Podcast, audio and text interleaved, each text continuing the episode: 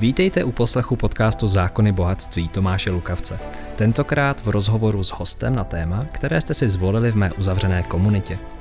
Tato stopáž pochází z živého vstupu na facebookové stránce Zákony bohatství. Doufám proto, že i přes horší kvalitu stopáže v ní naleznete poklady, které jinde nenajdete. Janí, já ti dám teďka prostor, abych se mi podařilo to přesdílet, tohleto naše vysílání všude, do skupin a tak dále. Takže pojď nám říci, jak se máš. Pojď nám třeba něco doplnit i z pandemického zákonu. Já vím, že jsi sledovala vysílání s Ondřejem, tak třeba jestli tam máš ty něco, co ti vadí, a pojď nám, pojď nám chvilku promluvit. Dobře, takže já zkusím promluvit, jinak zdravím všechny diváky. Spousta mých už psalo, že už se těší, tak jsem hlavně doufala, že se mi to podaří technicky propojit, protože prostě jsem jenom žena, slabá v tomto smyslu. Pokud jde o novelu pandemického zákona, tak já bych, já bych začala pozitivně, protože potom nic moc extra pozitivního asi nebude. Já bych zkusila pozitivně. Včera jsem poslouchala Ondřeje Dostála, ten byl prostě dokonalý, skvělý, musím říct, že opravdu i každý like musel pochopit, co tam všechno prostě bravurně zhrnul, takže já bych ho nedoplňovala, protože by to bylo maření jeho práce. On tam prostě zhrnul veškeré ty věci od es em esek, co všechno to znamená, co to právně, jak si může, jak to může být zneužito, že mohou dokonce vznikat nějaké ty tábory, kam by potom ty izolované lidi mohli posílat a tak podobně. Takže on to tam nádherně shrnul. Musím říct, že to i perfektně označil, aniž používal nějaká velká slova. Označoval to prostě jak ty sportovní akce, jak to je špatně, že by se bral opět sport, venkovní, tenisové kurty a tak dál. Jinými slovy, podle mě velice dobře zhrnul, kde ten zákon nejenom má právní slabiny, to jako teď, když se bavím o tom, o tom ústavním rozměru, k tomu se ještě určitě dnes dostaneme, ale on prostě poukázal na naprosté stupidity toho zákona, nedomyšlenost. Takže v podstatě tam s takovým mírným úsměvem, jak si nechápal, že ti poslanci proto mohli zvednout ruku. Ale nádherně to opravdu zhrnul za A, za B, za C, takže tam vůbec nemám tendenci mu konkurovat. Ale začala bych možná trošku pozitivně pro diváky v tom, že ptali se mě třeba i včera přes, přes Messenger, jaký je rozdíl v té, v té novele a v těch opatřeních a tak dál. Rozdíl mezi tou novelou pandemického zákona a těmi opatřeními, proti kterým jsme třeba několik měsíců bojovali u soudu. Aktuálně v podstatě soudy řekli, že ta diskriminace byla nezákonná, že nás mohli jaksi zkoušet v těch, v těch restauracích a podobně. V podstatě, že lidé druhé kategorie neměli nikdy být. Tak, tak tady je jaksi rozdíl v tom, že ta, že ta novela pandemického zákona, a teď to vůbec nechci jakoby snižovat, říkám to v obrovských uvozovkách, znamená pouze, pouze předpoklad pro vydávání těchto opatření. Jinými slovy, ta novela nás i hned jakoby něčím neomezuje, i hned nic nenařizuje, i hned nic neznamená, a to je ta dobrá zpráva, čemuž by se možná diváci podivili, ale já se tak na to dívám jako, jako právník správního práva, ústavního, veřejného práva, protože Ondřej se na to díval jako naprostá špička v oboru zdravotního práva. Takže ta, ta, ta, ten pohled ústavního nebo prostě veřejného práva je ten, že máme dost času teď na to udělat všechno pro toto zrušit, než by to vůbec mohlo být aplikováno. Jo? E, ta dobrá zpráva je v tom, že snad, dálí Bůh a Senát, že se najde sedmnáct odvážných senátorů. Mám takové, jako bych řekla, jaksi zprávy, zatím neoficiální, že těch sedmnáct senátorů by se najít mělo, kteří by podali, tak jak, jak si podali, jak si ústavní stížnost proti povinnému očkování, tak by podali ústavní stížnost s naší pomocí některých právníků, kterýchkoliv, kterékoliv právníky z naší party si vyberou, tak tím udělají servis, tak že by podali ústavní stížnost proti této novele pandemického zákona. A důvody jsou tam minimálně i hned dva. Když opominu nějaký, nějaký detailní ústavně právní rozbor těch rozhodnutí formou es em es, což mohlo napadnout opravdu jenom blázna. To, to, to, to prostě se nedá komentovat z hlediska práva. Jakýkoliv pokyn formou es em es, to má... To prostě jako hlava, hlava nebere, a jak si i ty včera správně v tom rozhovoru nějak zmínil, že si nenašel advokáta, který by tomu tleskal. Já taky ne. Oni buď mlčí, anebo to kritizujeme. Že jo? Tak, ale tam je jedním z hlavních důvodů, o kterých se mohou senátoři opřít, je to, že bylo neskutečně zneužito stavu legislativní nouze. Tady žádná legislativní nouze nebyla, přesto byla hrubě zneužita. E, aby to honem honem bylo, což to honem honem mě tam nejvíce děsí, protože nevím, proč tak spěchali, když to není tak nějak potřeba i hned. Já mám pocit, že buď se jim zalíbil ten pocit moci, že jenom jaksi rozhodnutí ministra nám mohou ovládat životy. Ono se toho těžko vzdává, pak se těžko vzdává, vzdávají ty skupiny, teď neříkám přímo ministři, ale jsou určitě pod neuvěřitelným tlakem těch skupin, že se jim zalíbily ty obrovské peníze, co v tom běhají, za to testování, za ty vakcíny, prostě za všechno, co je kolem toho, a včetně roušek třeba. Tak, takže tam jsou neuvěřitelné peníze, jenom testování padesát pět miliard. Já nevím, jako jsem laik tady v tom, nebo respektive poučený laik, ale kdybychom padesát pět miliard dali do zdravotnictví, nebo kdybychom dali ty miliardy, co, co šly za všechny ty vakcíny do zdravotnictví, tak máme zdravotnictví o dvě stě procent na lepší úrovni. Jo, takže, tak, tak, takže říkám, jsou tam neuvěřitelné peníze, kterým nepochybně musí, musí čelit tomu tlaku ti, ti, ti ministři. Takže vrátím se k tomu Senátu.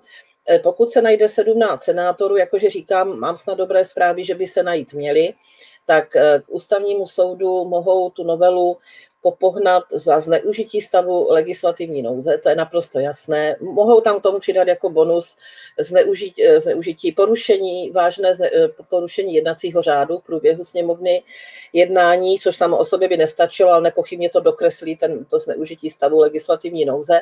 A obsah toho zákona se snad ani nějak slušně komentovat nedá. Mně se to jako dámě a advokátce, která je vázaná nějakými pravidly etiky, strašně těžko komentuje, protože se mi těžko hledají ostrá a přitom slušná slova, abych, abych to mohla komentovat. Takže ale, jak říkám, shrnula bych to tak, že zatím tedy nehrozí, pokud tedy budeme brát vážně slova pana ministra Válka, že by ten zákon byl hned aplikován. A to nám dává ten prostor sepsat kvalitní ústavní stížnost, jak si s pomocí senátorů ji dostat před ústavní soud. A než by ten zákon mohl být v této podobě aplikován, věřím, že bude zrušen. Podobně ústavní stížnost, tuším, může podat pan ombudsman. Nepochybně ho též oslovíme, protože tohle je taková, bych řekla, taková kumulace všeho negativního, co vůbec zákonodárství nebo zákonodárná moc přináší, že bychom z toho měli udělat exemplární příklad, že prostě tudy ne. Tak to se práva zneužívat nebude, že každé právo je zneužitelné. A pokud se tedy vrátím ještě k tomu obsahu toho zákona, kdyby skutečně někdy měl aplikován, tak by to byla z mého pohledu právní katastrofa. Je to první krůček opravdu k totalitnímu způsobu řízení státu, vládnutí, ovládání lidí, že ti lidé budou bezmocní proti tomu, jako jsme byli i teď. V některých těch opatřeních taky víme, že jich skoro padesátka byla zrušena. Já jsem, a to bych možná tím úvodem skončila, já jsem včera měla velký ohlas, když jsem tak nějak v sobotním odpolední dala na Facebook zamyšlení, že jak je možné, že tady musí být externí skupina právníků, v podstatě takových dobrovolníků, kteří už dva roky napravují neskutečně špatnou práci těch právníků vládních. Jo, že v podstatě tady je určitě vláda, nevím, kdo tam má právní vzdělání vlastně v této vládě, teď si uvědomuji, že to ani si ne, ne, neuvědomují, jestli tam někdo je právníkem, tak musí se spolehnout na právníky kolem a ti právníci kolem už dva roky, teď nehovořím samozřejmě jenom o této vládě, hovořím i o předchozí vládě, odvádí tak nekvalitní práci, že prostě už se na to ta skupina právníků, do které tedy, jak si mám tu čest patřit, nemohli dívat a my napravujeme ve svém volném čase po sobotách, nedělích, po nocích to, co oni prostě odfušují. Jo. A nejhorší je, že to, co odfušují, skutečně ty soudy jako zaprvé potom konstatují, za druhé se nic jaksi neděje. Já bych čekala, že tam ty právníky je teda aspoň jako vyhodějí, nebo prostě aspoň na ně ukážou, že ti to nám to skopali, ne teda my, a že jim pořád věří. Jo. Takže já prostě pořád kroutím hlavou, říkám, totiž já to znám z těch obcí. Tam, kdyby starostové udělali tolik chyb, třeba, třeba kdyby vydali padesát protizákonných vyhlášek, tak jako za prvé by to v životě nedovolili, za druhé by okamžitě tam ministerstvo vnitra prostě naběhlo v rámci dozorové pravomoci a už by tam jako po nich, po nich klečelo. Za druhé by hned v podstatě po druhé, třetí jaksi nezákonné vyhlášce možná ti starostové chudáci padli. A, a já vím, že kolikrát těmi vyhláškami se snaží řešit i neřešitelné v různých těch vyloučených lokalitách a tak dál. Takže já vždycky, když to porovnám s tou svou samosprávou, že se v tom pohybuju třicet let, to, co si dovolí ta vláda, tak říkám, že ti starostové by ani setinu si toho nedovolili. A oni ještě vystoupí v televizi a řeknou, je to všechno OK. A e, slyší nás právníky, je, ten, je, je ta novela pandemického zákona špatná, zneužíváte stavu legislativní nouze. Máme na to fakta. Ne, oni prostě jak slepí koně to prostě schválí. Takže e, zase, když se dívám, když někdo jakoby, e, přestože byl kvalifikovaně upozorněn, e, schválí nekvalitní zákon, tak já se totiž domnívám, že by tam už byl, měla být nějaká ta odpovědnost. Já vím, že včera zazněla ve vysílání s Jindrou Rajchlem, jak to, že oni nejsou odpovědní tak za to hlasování v té sněmovně. A tam se říká, ano, to je ta politická odpovědnost. Zase to řeknu s černým humorem. Mně se to teď těžce hodí, protože mám teď několik zastupitelstev, tuším čtyři, pět, kde zastupitele stíhají za to, jak hlasovali. A já teď právě jako analogicky používám, používám argument, poslance také nestíháte za schvalování nezákonných právních předpisů, tak proč byste měli stíhat mé zastupitele za to, že z dobré víře, prostě v tom, že dělají to nejlepší, co mohou, odhlasovali nějaký prodej nemovitosti a vy za čtyři roky je tady budete stíhat, že měli dát jinou cenu. Takže prostě to právo probíhá nějakým vývojem, to to veřejné, a já když aplikuju to, co se děje tam nahoře, dole, tak se tomu všichni diví. Ale proč by ti zastupitelé měli být více stíhání, více prostě jak si, a to ještě kolikrát oni opravdu dělají, co mohou a vedle svých prací a podobně, zatímco ti poslanci to dělají jako svou práci za určitý plat. Jak to, že by tam neměla být odpovědnost, když byli kvalifikovaně upozorněni, že dělají prostě něco špatného. Že jo? Takže já začínám tak hodnotit i tyto principiální věci a říkám si, jako kam vlastně kráčíme, když vlastně oni neodpovědně tu ruku prostě zvednou. Jo? Říkám, jeden jediný koaliční, my to sledujeme, takže až bude jednou tato jména potřebovat pomoc v kampani, jak jim rádi pomůžeme, jak, ať to jsou senátoři, co nám pomáhají, a pan senátor se mnou se jí omluvil, tak si myslím, že by se mělo jako aplikovat to právo, pokud se aplikuje tak přísně na ty zastupitele v těch samosprávách, co jsou často lidé, co to dělají vedle své práce, na úkor svého volného času. A pokud třeba i udělají nějakou chybu v hlasování, tak opravdu omylem, tak nahoře oni, teďka třeba ti, ti, ti, ti poslanci přece by měli mít ten právní servis, že hlasují špatně. Oni to ví, my to publikujeme, už jsme hodně slyšet, už jsme hodně respektovaní, taky soudy dávali už tady nám xkrát za pravdu a oni přesto to odhlasují, tak si myslím, že by tam ta odpovědnost prostě být měla. Trvám na tom, že by tam být měla.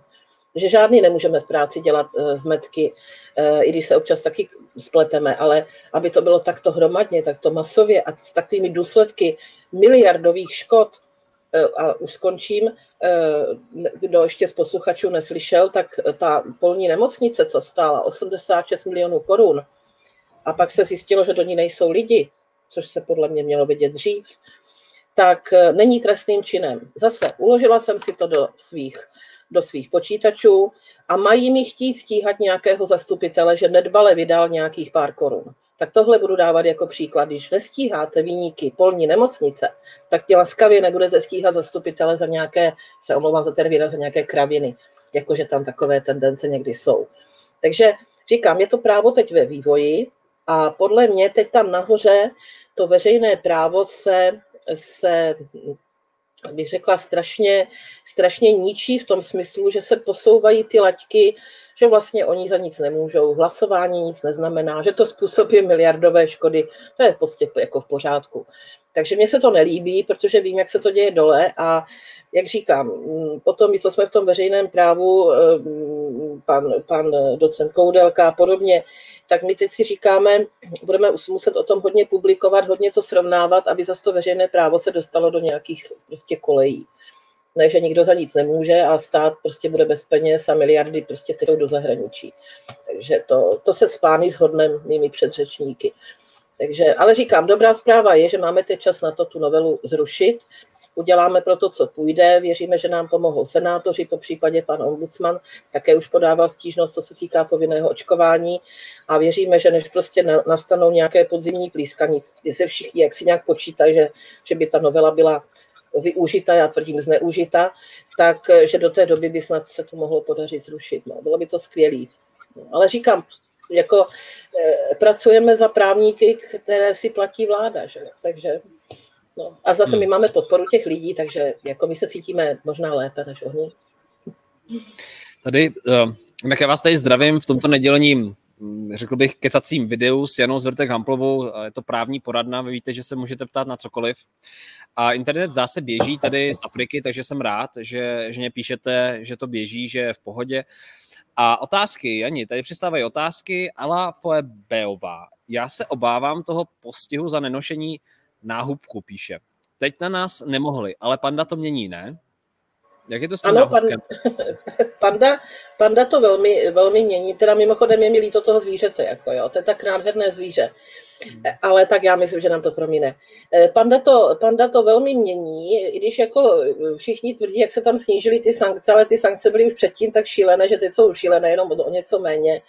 Já to řeknu tak, tam jsou ty pokuty, mě tam nejvíce teda třeba fascinovalo těch deset tisíc, kdyby jako nás jako pustili na návštěvu za naším blízkým do třeba nějakého domova důchodců, já tam teda nikoho takto nemám, ale mám přátelé, co mají a deset tisíc za to, že sestřička pustí za babičkou, prostě ty lidi nej, nejvíc ničí to, že nevidí ty své blízké, než nějaké potenciální ohrožení, to už říkali psychologové, že my ty lidi zabijeme tím, že jim sebereme rodiny. Takže to je jenom taková vsuvka, že prostě není všechno jenom o paragrafech, je to i o mozku a prostě o, o nějaké empatii. Jednou, tak, tak jak jsem řekla, ty v uvozovkách snad trošku dobré zprávy, že by se nám to mohlo podařit zrušit, že o tom nepochybuji, že to ten ústavní soud zruší, tak jsme nepochybovali, že zruší tu diskriminaci. Tak kdyby se to pokusili aplikovat, tady ty sankce v rámci těch no, nově vydaných opatřeních, takhle, ten přestupek přímo podle toho zákona uložit nejde. To je taky ta dobrá zpráva, tam musí být to opatření. A potom jsou tam ty sankce.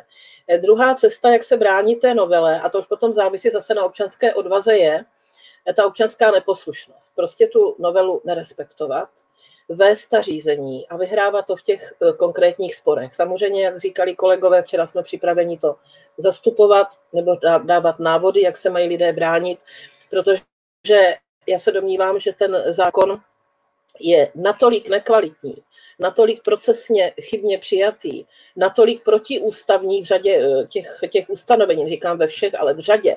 A v řadě případů je minimálně protizákonný nebo prostě nelogický, když opominu, že tam zavádí tu povinnost mít, mít ve vlastnictví mobil a jeho číslo učinit veřejným, což samo o sobě je úplné, úplná prostě hloupost, tak potom je tam, je tam právo na aplikaci jaksi toho článku ústavy občanské neposlušnosti a ta nemusí spočívat jenom v demonstracích, ta může spočívat v tom, že ten zákon prostě nebudeme respektovat.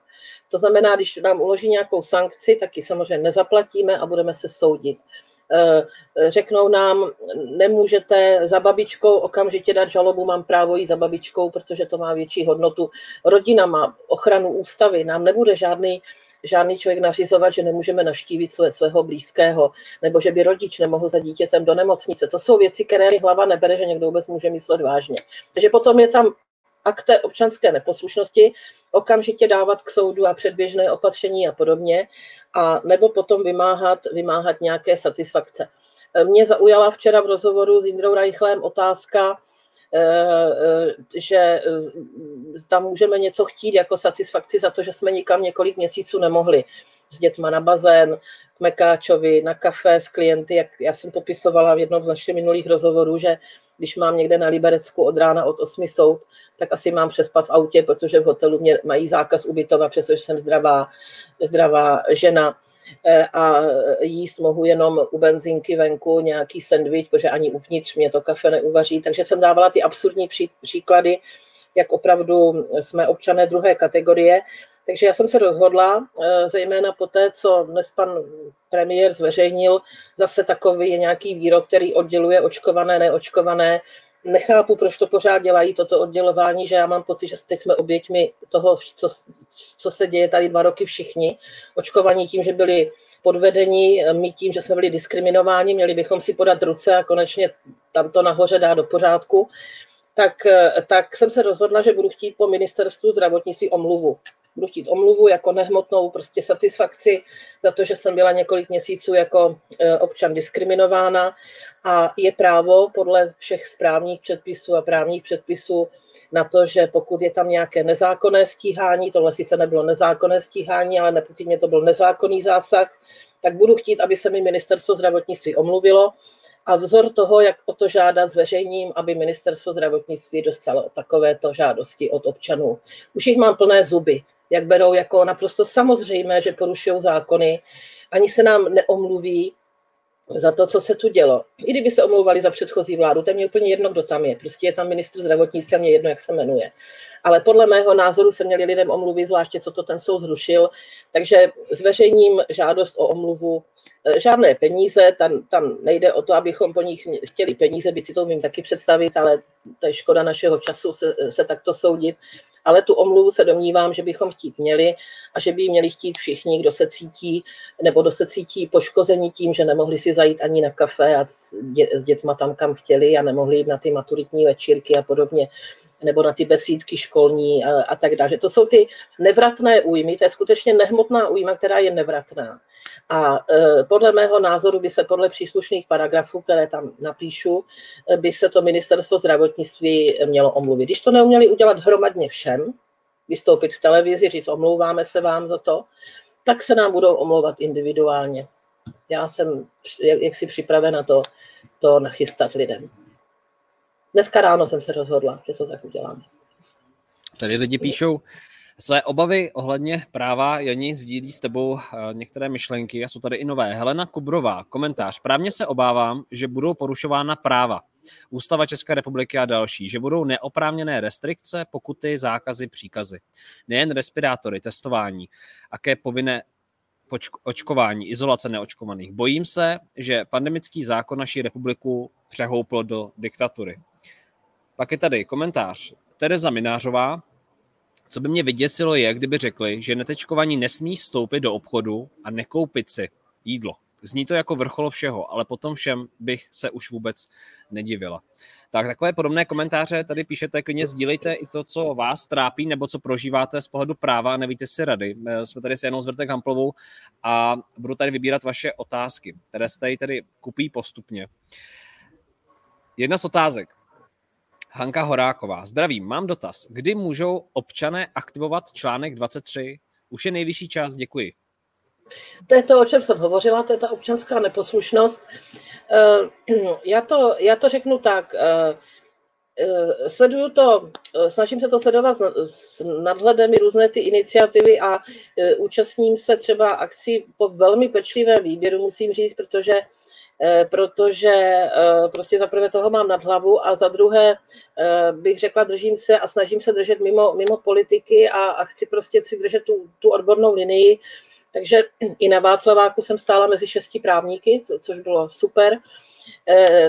Ten článek dvacet tři nemusí právě spočívat jenom v tom, že bude milion lidí v ulicích, i když já už bych ho tam ráda viděla, se přiznám.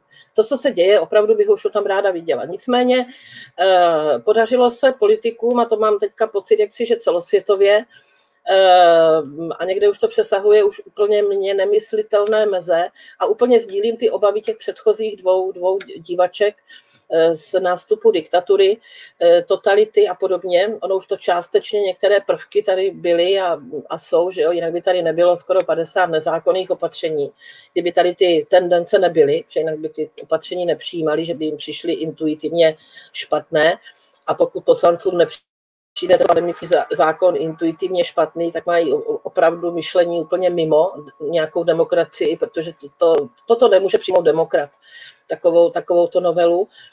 A takové ty řeči, že to potřebujeme, abychom chránili naše zdraví, jsou opravdu, pardon, já se omlouvám za ten výraz, keci. To jsou prostě keci. Na to máme zákon o ochraně veřejného zdraví a nepotřebujeme tady ten paskvil. Ale vrátím se tady k tomu. Takže ten článek dvacet tři může spočívat v tom, že jak si národ, a teď vůbec to slovo jako nesnížu, naopak bych ho chtěla jako jako pozvednout, že národ řekne, občané řeknou, my prostě to neakceptujeme. A v okamžiku, kdyby všichni přestali akceptovat ty sankce, kdyby přestali poslouchat to, co se jim bude přikazovat, tak by ten stát nic nenadělal. Jim se podařilo bohužel to, že oni pořád drží to rozdělování, očkovaní a neočkovaní. A bohužel ne, už ne teda všichni, protože řada, řada očkovaných teď už mě kontaktuje a prostě jsou jako rozezlení. Myslím si, že i současná koalice viz i hlasování Senátu jak si ztrácí podporu u takzvaně, se nechci plést do, do, do, do, do té politické mluvy, ale prostě ztrácí podporu svých, svých voličů, dokonce i svých, svých senátorů, protože senátoři dali přednost tomu, že se nebudou diskreditovat a dali tomu přednost před nějakou poslušností jaksi stranickou. Mě to neskutečně jako potěšilo, protože tady už nemá dávno co dělat žádná stranická poslušnost, tady má co dělat zdravý rozum, tady prostě úplně zahynula racionální úvaha. To je největší oběť toho. Takže v okamžiku, kdy pochopí očkovaní a neočkovaní, že jsme naprosto na stejné lodi, že je tady snaha právě tím, že jsme rozděleni, aby s náma mohli lépe, lépe manipulovat, lépe nám přikazovat, lépe používat vůči nám diktátorské metody, tak to odneseme nakonec všichni. Jo, takže teď vidíme, co se děje pro Boha v Kanadě, vidíme, co se děje v Itálii. Itálie byla kdysi fašistický stát. Hned mě to napadlo, když jsem četla některá ta opatření.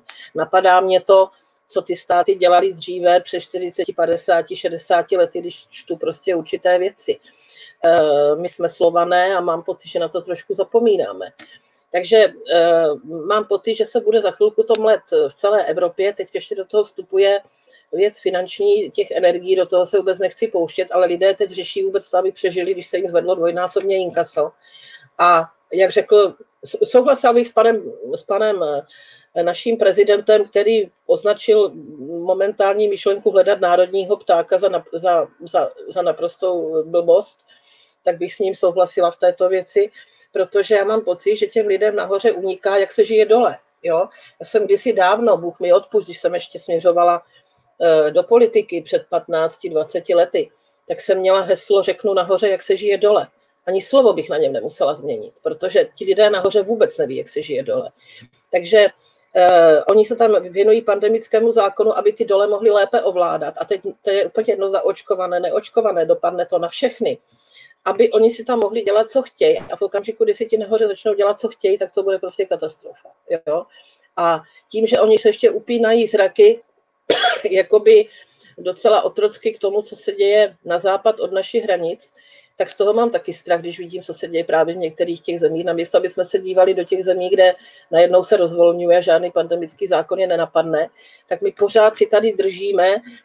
Buď jsou tam nějaké vlivy, o kterých nevíme, protože zdravý rozum s tím nemá co dělat, ochrana zdraví s tím nemá co dělat, takže buď je tam ten biznis, nebo je tam tlak z Bruselu, nebo je tam tlak, já nevím odkud, ale rozhodně bychom měli v České republice začít používat vlastní mozek, vlastní odborníky, být svými pány a to by měl být zájem naprosto nás všech, protože se vrátím se k tomu takovým oslým můstkem. To, že my budeme držet, jak si se v uvozovkách za ruce, jako, jako jedna skupina, i v této otázce, že ten pandemický zákon je jenom jedna setina problémů, které před náma stojí. My budeme muset stát jako jeden muž třeba v České republice v otázce těch energií, abychom je nepřeprodávali na západ a ten západ nám je draze nepřeprodával. Takže my bychom jako stát se měli jako, jako nadechnout, zapomenout na tuto dobu dvou let, ne, nejenom ten pandemický zákon zrušit, jak si, ale měli bychom držet jak si za jeden pro vás i v těch ostatních věcech, které před náma stojí. A kdy, jak mám pocit, z toho západu si s náma dělají, co chtějí. Jenom těch miliard, co odešlo. Vemte si, že všechny ty miliardy za ty testy, za ty vakcíny, to šlo všechno do firem, jak si za naše hranice, tam se to i daní, tam z toho mají příjmy v rozpočtu. My jsme tady projednávali v pátek rozpočet a hned mě to naskočilo. Říkám, pro Boha, my prostě namísto, aby jsme ty peníze drželi tady u nás, tak my miliardu měsíčně posíláme na základě smluv, jejichž obsah ještě neznáme, to taky bude jednou jako prozření. Posíláme někam, když ještě to zboží, které nám bylo dodáno postupem doby, jak si, jak si ztratilo své jako kvality. Mě se ptají teď hodně teda právě očkovaní, jako jestli se budou vyvozovat důsledky z toho, že se napřed tvrdilo, že ti, co budou očkovaní, nebudou prostě už moci onemocnit, nebudou moci šířit tu chorobu. a že se to smrsklo na to, že možná nebudou mít těžký průběh, že ani to není stoprocentní. Zda to má vliv jako na tu cenu té vakcíny, zda může stát od toho odstoupit od těch smluv, stát to vůbec neřeší. My nevíme, jak to v těch smlouvách je, co ten Pfizer a všichni naslibovali v těch smlouvách, co ty vakcíny umí. Že oni no, teď umí čtvrtinu toho, co se říkalo, a kdo ví jestli. Jo, takže já to, já to řeknu tak, měli bychom všichni se zhluboka nadechnout, zapomenout na to se hádat, kdo se očkoval, neočkoval. Bohužel dnešním výrokem premiér znovu to připomněl, co mě teda hluboce zklamal. A měli bychom začít společně řešit spoustu jiných problémů, který náš stát má. Pandemický zákon je velmi důležitý proto, že zavádí totalitní praktiky, které tady nesmíme připustit a které už frčí prostě v Itálii a podobně. A jak tam ty dámy dvě říkali, ono to přichází pozvolna, ale abychom se jednou nedivili.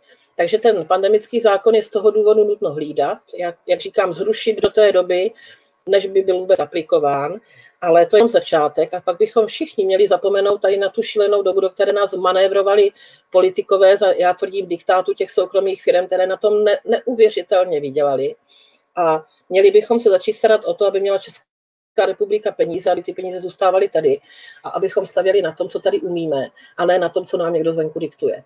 Jo, protože to jinak prostě my máme na čem stavět, říkám, tady odtud prostě máme tady jména Baťa a Škoda a tak dále, tady v Česku vždycky byli podnikaví lidé, ale my teďka ty naše podnikatele drtíme, dusíme, živnostníci nemají právo na náhrady podle pandemického zákona, jenom na skutečné škody. Skutečná škoda je, když vám zhoří barák, ale co, co ty ušlé zisky a podobně. Jo? Takže my si ničíme podnikatelský stav, tady budeme jenom jako nějaké námezní síly pro, pro ty jiné. Prostě nechápu to. Nechápu to při své inteligenci, co se prostě děje. Takže ten pandemický zákon je jenom jedna z toho pucle, ale velice důležitá. A proto se mu tak jako věnujeme. Doufám tedy, že senátoři nám prostě pomohou. Věřím, věřím v to. Tady ani Markéta Kvizdalská kvituje. Mám obavu z toho, že pod jménem Pandy nás budou postupně chtít všechny donutit k očkování, včetně dětí. Restrikce, pokuty, znemožnění chodit do školy, do práce, pokuty za hranou možností. Těch obav je celkem hodně. Podívejte se na rozhodnutí v Itálii. Neočkovaní nejsou členy naší společnosti. Nemohou pracovat a dostávat dávky. V Rakousku kontroly očkování na každém rohu. Ve, Franc- ve Francii policejní brutalita. V Kanadě zmrazení účtů. No, ta výčet je takovej docela zajímavý. Řekli bychom si možná v roce dva tisíce osmnáct, kdyby nám to někdo řekl, jakože teda pár takových bylo, říkalo se jim hoaxeři, tak, tak bychom asi kroutili hlavou a smáli jsme se a teďka se to všechno začíná tak jako hezky, nebo ne hezky, právě naopak, nehezky vyhrocovat. Já to řeknu tak, že z mého pohledu je to fašismus s jinou tváří. Jako tak to, tak to natvrdo, už to, už to řeknu. Ty země za sebou nemají socialismus, ty za sebou nemají, nemají diktaturu, ale například Itálie má za sebou fašistickou minulost, takže ne, nemůžeme říkat, že jsou to neposkvrněné listy. A já právě odmítám se inspirovat a jakkoliv motivovat těmito zeměmi, protože tam se dějí věci, které mě opravdu hlava nebere, zvláště v době, kdy po dvou letech vychází najevo, že to očkování naprosto nevyřešilo nic. Vakcíny jsou s obrovským otazníkem. To, co se o nich říkalo, neplatí. Prostě ty firmy lhaly a dodali, jak říkám, nekvalitní zboží. Ti lidé, kteří se nechali očkovat, já jim přeju, aby jim to pomohlo, hlavně, aby jim to neuškodilo, protože ty vakcíny skutečně, já třeba jim nedůvěřuji, patří mezi, mezi ty, co jim nedůvěřují, protože jsem si o tom načetla, chtěla jsem podklady od Ministerstva zdravotnictví, chtěla jsem podklady od České lékařské komory, chtěla jsem podklady od Suklu a odšude mi napsali, že tady vůbec o těch vakcínách v českém jazyce není nic, odkazovali mě na odborné články v zahraničním tisku, co to pro boha je. Takže a teď naopak ještě, co jsem byla taky v šoku, když Sukl odvážně řekl, nemáme dostatečná data, že to očkování by mělo být aplikováno pro děti teď nad dvanáct let, nějaká třetí dávka a podobně. Varovalo Ministerstvo zdravotnictví jako odborný, odborný subjekt, řeklo, nemáme ta data. Přesto pan ministr Válek, nevím, jestli pod tlakem těch skupin, co ty vakcíny dodávají, neumím si představit jiný, on to prostě povolil. Tuším, že tam je nějaké trestní oznámení, klidně bych se pod něj spolu podepsala, ale když už je podáno, tak se do toho nebudu, nebudu míchat. Protože já mám pocit, že opravdu nám diktují ty firmy. Když si vzpomeňte na výrok pana Primuly, když jako se nechtěně prořekl. Já totiž si myslím, že pan Primula se nikdy nechtěně neprořekne. On pokud řekne informaci, tak ji chce říct. A když řekl tehdy třeba pan Primula, který je nepochybně odborník, teď nechci hodnotit jeho, jeho, jeho éru ministerskou, ale rozhodně to není hloupý člověk. A pokud řekl, že by s těmi vakcínami pro ty děti byl opatrný, tak jako zbystřím a dám tam deset vykřičníků. A potom taky řekl, že množství těch vakcín, které budeme odebírat, byly, byla podmínka Pfizeru, odkdy diktuje firma, kolik ten zákazník toho má odebrat. Takže já mám pocit, že skutečně politikové se stali marketingovou zbraní těch firem a v okamžiku, kdy teď se ukázalo, komentoval to Bill Gates, z mého pohledu velmi překvapivě, určitě není epidemiolog, není lékař a tak dál, je perfektní obchodník nepochybně, tak který v podstatě řekl, že si myslí, že už to tak nějak končí, protože proč? Protože ten virus se ukázal, že není tak patologický, jak se tvrdilo, jak se dělalo kolem toho před dvěma lety, jak jsme byli všichni vyděšení, já jsem taky byla zavřená doma, že jsme o tom nic nevěděli, takže se ukázalo, že v podstatě ta úmrtnost je menší, než má chřipka. Tak najednou zjistili, že celý ten teátr kolem toho udělali vlastně zbytečně, takže oni teď jenom musí ustát To, ty šílenosti, co dělali, ty, ty výdaje s tím spojené, ty protizákonnosti. A k mému úžasu ani v této době, kdy už to padá jak domeček z karet, všechno to kolem a Bůh ví, co ještě se dozvíme skutečně, jak ty, jak ty smlouvy budou odtajněny. Tak, že toto se může dít v Kanadě, toto se může dít v Rakousku, toto se může dít v, v Itálii. Proto říkám, držme si hranice České republiky, držme si všechny naše historické zkušenosti, včetně západních i východních sousedů. Já si myslím, že jak východ, tak západ si vůči nám nemají co vyčítat. Jednu chvíli nás prostě jako odprodali a zašlapali všichni. Ale držme si prostě samostatnost, samostatnou úvahu, naslouchejme svým odborníkům. Udělejme si to tady po svém, abychom byli třeba oáza svobody, nesvobodné tady prostě půlce Evropy, protože mě ta druhá Evropa nezajímá, tady toto je můj domov. A já mám pocit, že bohužel ti naši politikové, a teď mluvím o předchozí vládě, o současné vládě, když si vzpomenu prohlášení některých členů, když dělali kampaně, je to naprosto něco jiného, než, než říkají, a hlavně dělají teď, takže poslouchají zbytečně Evropskou unii, poslouchají zbytečně podle mne ty, ty, ty firmy a ty, a, ty, a ty lobbystické skupiny a přestávají racionálně uvažovat a přestávají si uvědomovat, že padly úplně jak domečky z karet informace o vakcínách, čísla, co se týkají covidu, jsou taky úplně jako jasná. Měli bychom se držet těch zemí, kde se prostě rozvolňuje, které si nechali svůj mozek, jak já tvrdím, a neměli bychom dělat takové nějaké pokusy, polopokusy, viz pandemický zákon, což je prostě zákon, který mít zákon na jednu diagnózu, tož můžeme mít zákon proti, proti H I V, můžeme mít zákon proti, proti rakovině, můžeme mít zákon proti, proti chřipce, e, jako, jako mě to, mě to hlava nebere. Prostě se toho zneužívá k obrovským kšeftům a my jsme ty, ty oběti. Očkovaní, neočkovaní, my jsme ty oběti. My neočkovaní tím nátlakem, co se na nás, jak si dělá. Moje, moje rodina, my jsme všichni prodělali covid, máme všichni obrovské protilátky, včetně naší maminky, sedmdesátileté, a e, protože máme dobrý imunitní systém, ani jsme si opravdu toho nevšimli. A nechápu, proč teda bychom měli absolvovat nějaké očkování, naopak mě mí lékaři řekli, že bychom se tím mohli uškodit. Jinými slovy, tady se prostě zapomnělo skutečně na zdraví těch lidí a začalo se počítat prodej testů, prodej vakcín a hlavně, aby to bylo stádně a plošně. Každá zdravotní péče musí být individuální. To třeba říká pan profesor Beran, pan profesor Pirk, kteří nejsou proti očkování, ale říkají vysoce individuálně. Ale na tom se ho tak nevydělá. Takže já, já to, když to zkrátím, tak bych shrnula tam ty obavy těch lidí. Já teda si myslím, že povinné očkování teď tady ten pokus nebude. Klepu to tady na dřevo. Protože to si teď nikdo netroufne právě s ohledem i na ten vývoj. Teďka podle mě i Rakousko, jak jsem tak ty zprávy sledovala, spekuluje, jak z toho jít pryč, protože prostě ti lidi se tomu postavili a na, teď naopak ještě, jak si zjišťují, že by to neobstálo asi ani před tou, před tou mezinárodní legislativou.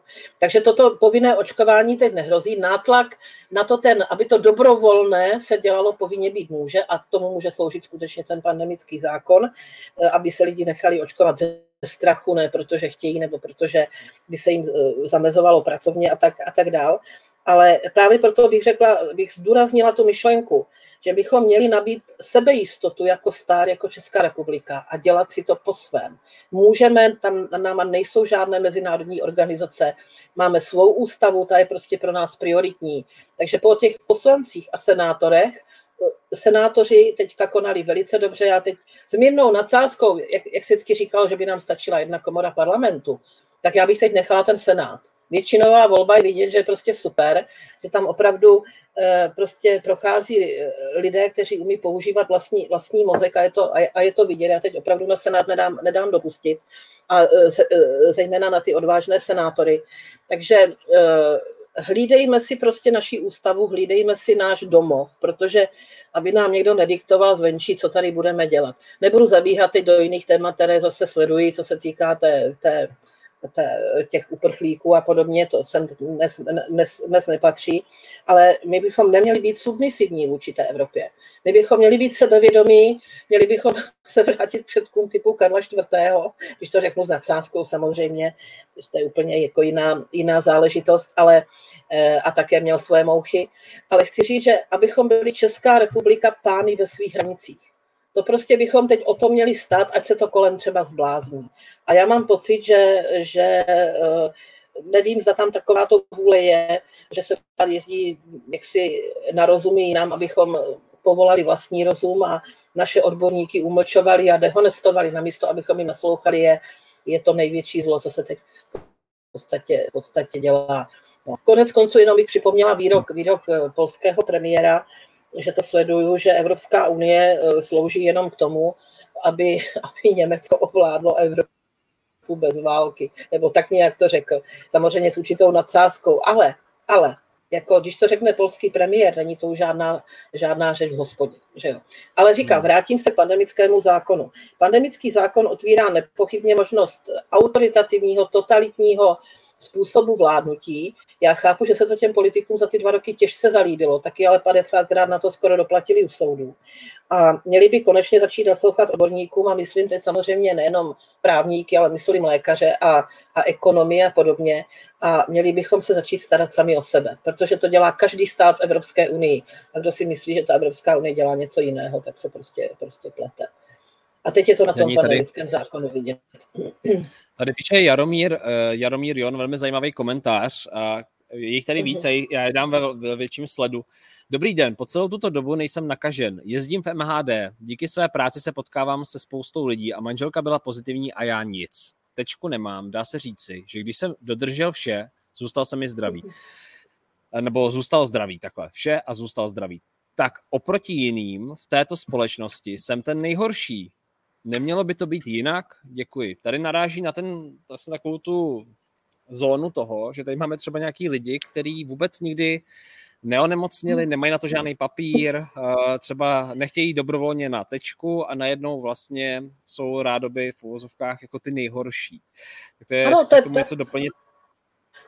Tomu se do, do, doplnit, já, já s Jaromírem naprosto souhlasím, protože to ti politikové zhora do těch lidí hustí. Proto mě dneska tak naštvalo, proto jsem se rozhodla, že požádám o tu omluvu, o tu diskriminaci, což bych jinak asi tím neztrátala čas, že prostě mám, mám, mám co dělat.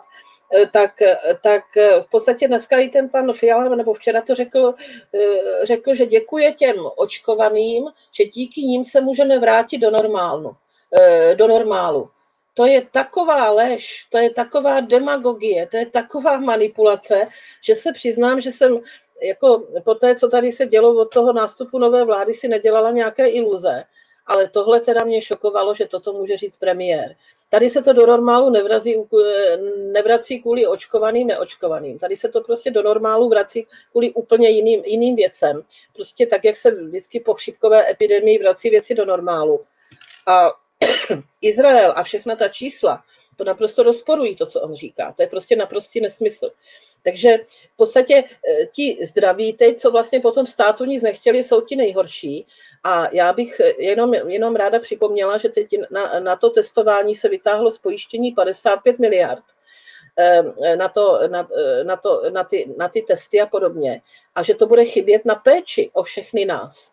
Takže až potom bude chybět na nějakou péči e, finanční a budeme zase rušit důchodcům v domovech prostě svačiny, že na to nejsou peníze a podobně, tak my vždycky šetříme na těch nejpotřebnějších a rozhazujeme prostě miliardy pro ty, pro ty, pro ty bohaté. Mě to prostě pořád fascinuje, že to ti nahoře nevnímají. Prostě to je... To je věc, kterou já, jako říkám, já žiju dole mezi, mezi normálníma lidma, jezdím po obcích, městech v celé, v celé republice, mám spoustu přátel všech různých kategorií příjmových, takže vůbec nechápu, že toto je v podstatě možno, možno nějakým způsobem říct. A rozdělovat společnost, já si domnívám, že premiér a i budoucí prezident by měli sjednocovat společnost, prostě abychom jako Česká republika drželi spolu proti celému světu. A my děláme pravý opak. My se rozdělujeme, abychom byli snadnější kořistí pro všechny, pro ty firmy. Jo, takže, takže oni děkují oč, těm, těm očkovaným, že se očkovali. Přesto, namísto, aby se jim omluvili, že to čím, tím se nechali očkovat, je v podstatě nepřečtené. A neví se, kolik těch dávek bude muset být, aby to fungovalo, zda to vůbec fungovalo. A v podstatě to, co se tvrdilo od počátku, byla lež. Takže jako já teďka být očkovaným cítím se podvedená, být neočkovaným se cítím jaksi, jaksi diskriminována tím, co se tady dělo. A pokud se pořád toto bude jaksi budovat, že mezi námi jsou nějaké rozdíly, namísto, aby se nám omluvili, že to prostě udělali špatně, nechci říct to jako dáma jinak, tak, tak pořád to budou budovat nás, když už to dávno, říkám, padá jako prostě domeček z karet.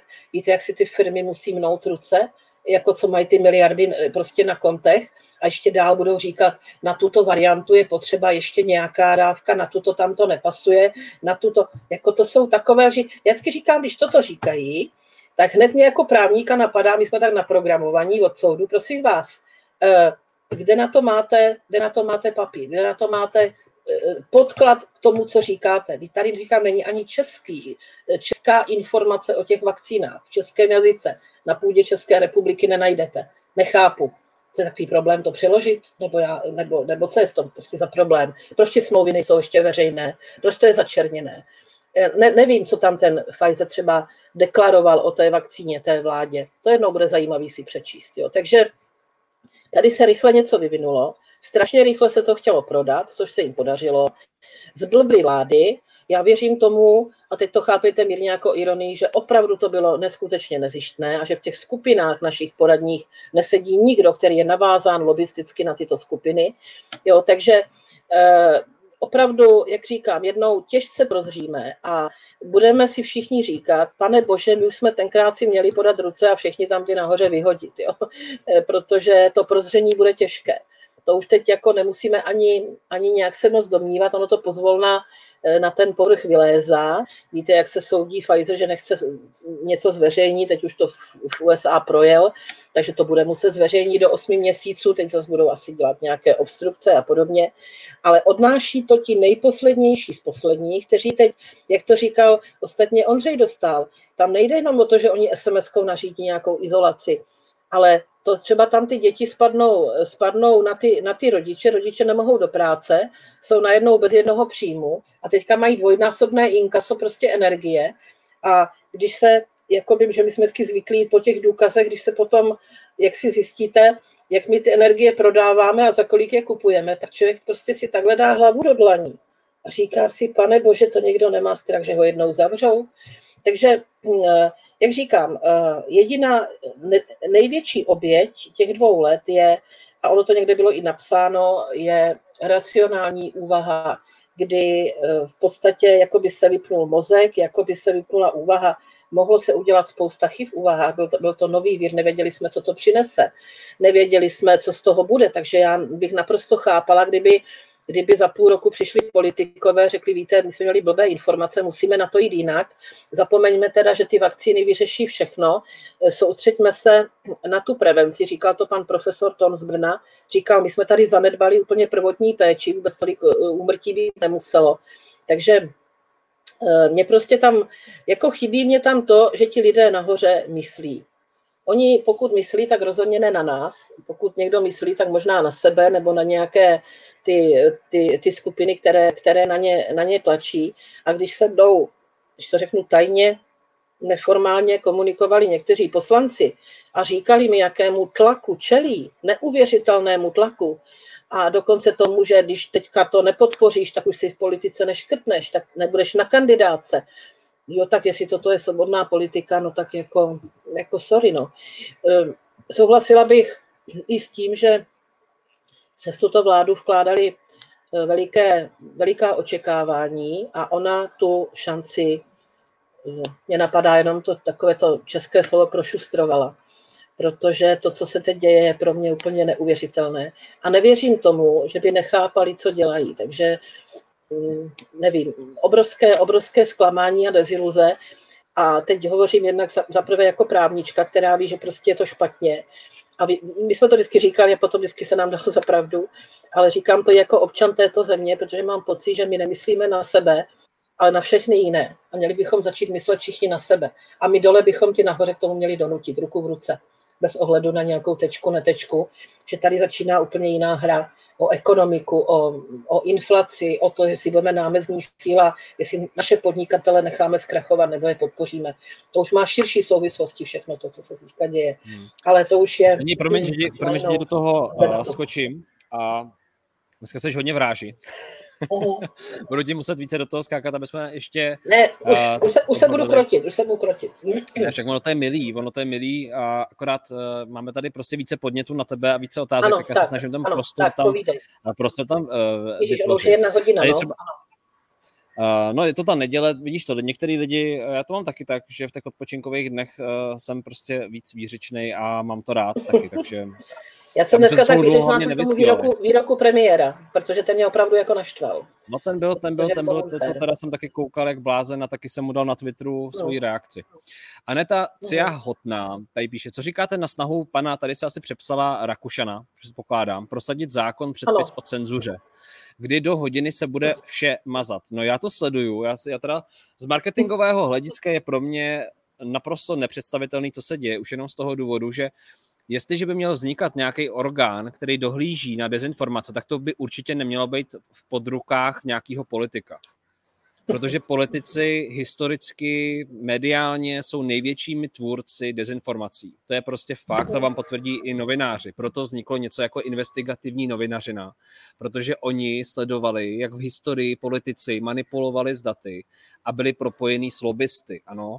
Takže jestliže jakýkoliv politik řekne, že je potřeba bojovat s dezinformacemi, tak mě se okamžitě marketingově sepne pozor, pozor, co to vymýšlí ten člověk, co tady chce dělat. A ta myšlenka sama o sobě podle mě není úplně blbá, protože v podstatě dneska třeba můžou být různý zájmové skupiny, které opravdu můžou tvořit toxické informace. Ovšem, mělo by to vzniknout nezávisle na politicích, měla by to být jakákoliv organizace, která není napojená na jakoukoliv politickou stranu, na jakoukoliv demagogii nebo ideologii nebo filozofii. My už takovou v Čechách máme, je to, pokouší se o tuto práci například web Demagog tečka cé zet, který hodně funguje na základě jako nějakých příspěvků. Já se přiznám, že nevím úplně jejich financování, nestudoval jsem to, ale chci vám tím jenom říct, že v České republice jsou takové prostě skupiny, které prověřují politiky. Třeba právě na tom webu Demagog.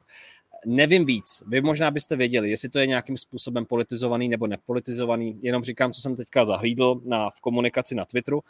A, a pokud by to mělo nastat, tak prostě područí nějakého občanského sdružení nebo někoho, kde, kdo zajišťuje opravdu a, jako nějakého arbitra nebo někoho, kdo je nestranej, kdo dokáže dohlížet na tu informaci objektivizovaně, ne z pohledu nějakého politika. Jo? Takže proto jenom jako z pohledu marketingu si myslím, že to může být geniální nástroj na manipulování s informacema. Může to být nebezpečný, protože ještě já nějak tomu doplním, že celosvětově podle, podle Amnesty International za poslední dva roky je nejvyšší cenzura nezávislých médií na světě. A největší zatýkání opravdu jako novinářů.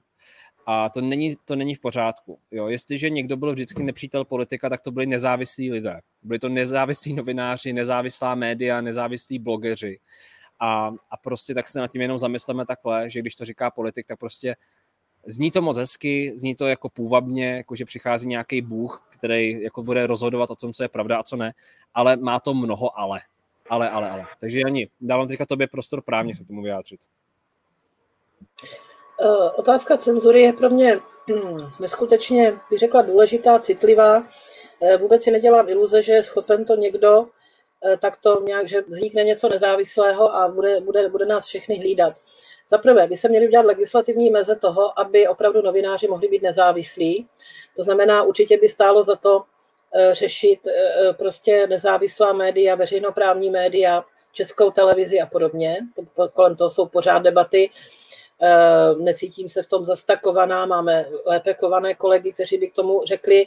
Já osobně se domnívám, že prostě ta doba sebou nese, kdy prostě jsou i ty všechny ty, ty média, prostě Facebook a, a weby a já nevím, co všechno, mohou být weby, které do vás budou hustit úplně lži. A že dneska, jakoby, i to řeknu, totalitně uchopit moc by bylo strašně snadné, jenom kdyby měl někdo talent oslovit lidi a byl prostě pro ty lidi Uh, nějaká, nějaká nádherná osobnost a může je tak jako zblbnout těmi, těmi všemi lži, lži, lži které, které mezi ně, mezi ně pustí. Já nemám na to nějaký extra, extra návod, já tvrdím, že musí být legislativně zaručena ochrana nezávislých novinářů. U nás máme pár nezávislých médií, které, které odvádí skvělou práci.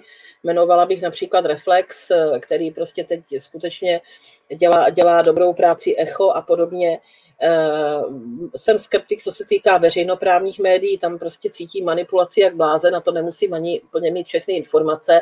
Já se dokonce domnívám, že, by, že se asi nevyhneme v budoucnu, uh, a teď nechci, aby se třeba vyděsili jaksi v rámci, v rámci soudnictví, ale měla by být nějaká metoda, že podle mě jsou zárukou nezávislosti skutečně, skutečně soudy, které si mohou udržet tu nezávislost, jak si bych to řekla, bych řekla hierarchicky, a nemusíme nic nového vymýšlet, posílit soudnictví, aby tam třeba bylo, a teď mě chápěte, že to je takový nápad prostě z patra, který by mohl mít spoustu úskalí, ale kdyby mohl dát někdo, kdo je, kdo je prostě přesvědčen o tom, že někdo lidem prostě lže a pouští tam lživé informace, aby mu soud přikázal, aby doložil pravdivost informací.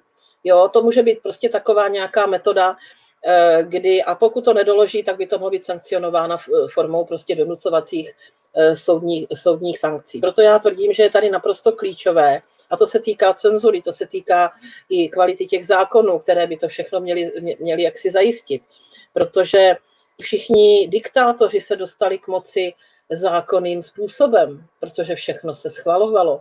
Takže potom to musí brzdit to soudnictví.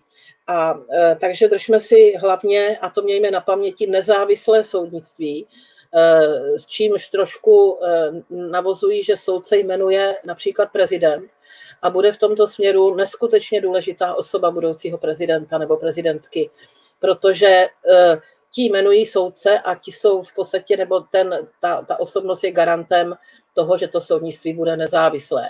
A potom se mohou snažit novináři, třeba i v uvozovkách ti, co budou zmanipulovaní, lhát, nebo po těch novinářích, jak si se může jít, může se zveřejňovat lži a podobně, mohou se přijímat protiústavní zákony, jako máme teď pandemický, ale když to skončí u těch soudů, tak by novináři, které by někdo jaksi šikanoval, měli tam získat ochranu, ti, co lžou, by tam měli být trestáni, zákony, které jsou protiústavní, by měly soudy rušit. Takže podle mě by se mělo zamýšlet toto všechno, cenzura, aby tady nebyla ta manipulace, aby politikové nezneužívali moci. Moc je sladká. Já chápu, že se o to pokusí, ale nemělo by jim to v žádném případě vyjít. Tak by to mělo mít možnost skončit u soudu. To znamená, soudy by možná měly být do budoucna i posílený, protože taky někdy neví, co dřív, a trvají tam řízení rok, dva. A teď právě v rámci toho pandemického zákona přednostní právo a podobně, tam taky je trošku ohroženo teď, že jo? Ale to už bych zabíhala do tématu Ondřeje Dostála. Takže podle mě nevy, nevyřeší nic, že bude nějaká instituce, které, která bude hlídat, jak, jak si kdo říká pravdu, neříká. Tam třeba ten server, co zmiňoval, mám s ním nepříliš zas úplně dobré zkušenosti i v rámci teď tady té pandemie. Jo, takže já si myslím, že nikdy nikdo, ať je sponzorován odkudkoliv, vždycky prostě ten sponsoring je, je samozřejmě potom jaksi s, o, s otazníkem. Tím neříkám, že některé skupiny ne, nejsou prostě dobré, a, jo, protože, protože dělají prostě veřejnou dobrou práci, ale pokud bychom měli do těch vážných dopadů, tak skutečně takové ty sankce nebo ochranu naopak těm, co by byli stíhaní za to, že mluví pravdu, a ti, co by naopak tady lhali a tak dál, by to mohlo, mělo, a mělo mít možnost skončit u soudu, a ty soudy by měly v tom, jak si dělat pořádek. Taky neříkám, že jsou bezchybné, ale zatím opravdu si myslím, že ze všech institucí po dobu těch dvou let soudy, soudy a teď bych tomu poslední měsíc, dva, tři, čtyři, pět přiřadila Senát, tak ty soudy sehrávají ale na tom prvním místě tu nejpodstatnější úlohu. A zase ti senátoři teď působí, že to tam se u nich může, může ocitnout. Takže já bych si nedělala iluze o nějakých nových institucích, já bych to postavila na soudnictví, které by možná se mělo nějakým způsobem posílit některé právní předpisy, aby to tam mohlo končit a aby ty soudy byly posíleny a mohli, mohli jsme se na ně obracet a nečekali jsme na tu spravedlnost dlouho. Takže já bych, se, já bych to stavěla na, na nezávislém soudnictví. Tady uh, jsou, je, je komentář, který navazuje od Ladislava, uh, že uh, to řeknu ve stručnosti, že nestačilo včera sledovat, že sledoval ze záznamu Ondřeje Dostála. Mm-hmm. A tady on dává, on, Ondřej Dostál říkal ve vysílání, že V H O má jakýsi poradenský étos, jo? Že jako dává nějaká doporučení. Mm-hmm. A tadyhle ale Ladislav píše zajímavý podnět. Ale když jsme se na hygienách dotazovali, jak mohli vyhlásit pandemický stav, tak nám bylo řečeno, že ji vyhlásila V H O, takže poradní orgán něco vyhlásí a hygieny poruší český zákon a stále je to v pořádku. To je možná jenom... Není to, po, není to v pořádku, není to v pořádku. Ondřej Dostál má pravdu. My jenom prostě jakoby stojíme v pozoru a posloucháme i ty, co bychom poslouchat nemuseli. U nás platí ústava, naše zákony a nějaké V H O nám může být úplně ukradené. Akorát, že my prostě jsme srazili paty, říkám, nějaké podklady k vakcínám jsme ani nepřeložili do českého jazyka a v podstatě papouškujeme to, co někde tam prostě někde říkají. Takže to, že jsme to dělali, je naše jenom chyba, že prostě se nepostavíme na zadní. Takže Ondřej Dostál měl pravdu, ale zase věřím, že Ladislav má pravdu v tom, že se na to ta hygiena vymlouvala, anebo politikové se na to vymlouvají, nebo politikové řekli hygienám, ať se na to vymlouvají, já nevím, co se tam v zákulisí děje, ale ve své podstatě skutečně my jsme naprosto svými pány a já mám obavy, aby se to náhodou nezměnilo, aby se v rámci Evropy najednou neudělalo něco, co bude stát nad našimi zákony a aby ta naše vláda na to nepřikývla, pane bože, jo.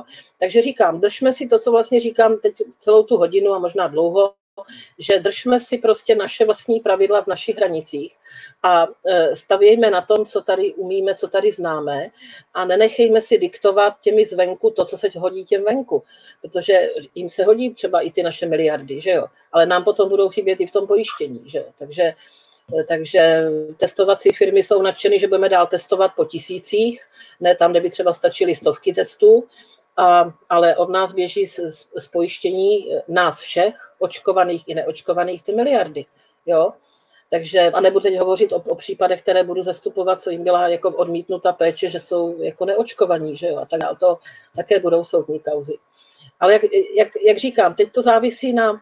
Musí mít naše vláda, se omlouvám, že to jako dáma řeknu, musí mít naše vláda koule, aby se postavila tady těmhle snahám ovlivňovat nás z toho venku, ať firmami, politiky, V H O a podobně, to V H O, to V H O nám, nás, myslím, nějak netlačí, my to prostě plníme dobrovolně a rádi, jako, no, teď to myslím ironicky.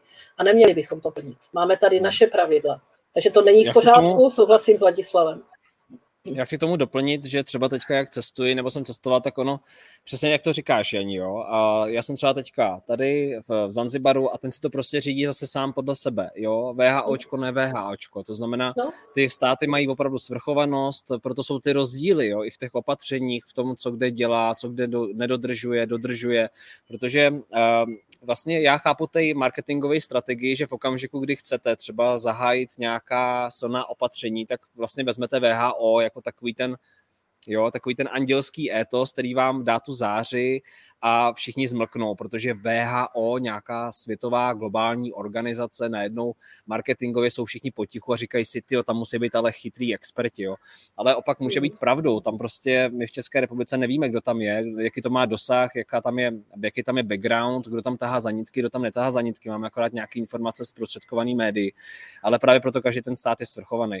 Jinak já tady chci ještě říci, Uh, tady ještě je debata nad tím panem Rakušanem a nad těma dezinformacema. Já jsem demagoga jenom jmenoval jako příklad, já opravdu neznám ten background, takže můžete samozřejmě i jako napsat více informací, já sám se rád vzdělám. A samozřejmě je velmi důležitý, a znova opakuji, aby ten člověk byl nestranný, to znamená, aby i ty peníze, které přicházejí, neovlivňovaly jeho úsudek, jo? Protože třeba na Facebooku byla kauza v zahraničí, že v podstatě ty společnosti, agentury marketingové, o které se teďka podle mě pokusí tady česká vláda, byly pod vlivem těch politiků a měly tam finanční toky, jo, což je nebezpečný. To znamená, příklad, jo, arbitr, někdo třeba nějaký, nevím, právník nebo kdokoliv, kdo je nestranný a prostě projednává ty body dezinformací na základě několika kritérií. To znamená, má třeba třicet kritérií a zároveň toho člověka vyzve, aby tady, jak Jana říkala, dodal podklady, na základě kterých k tomu došel. Což je podle mě správně, ale nesmí to být jakýmkoliv způsobem ideově zneužíváno. Ať už třeba radikálními, jak se jim říká, jak se říkají sami třeba vaxeři, anebo radikálními takzvanými antivaxery. To by pak bylo samozřejmě špatně, protože by to bylo ideologický nástroj.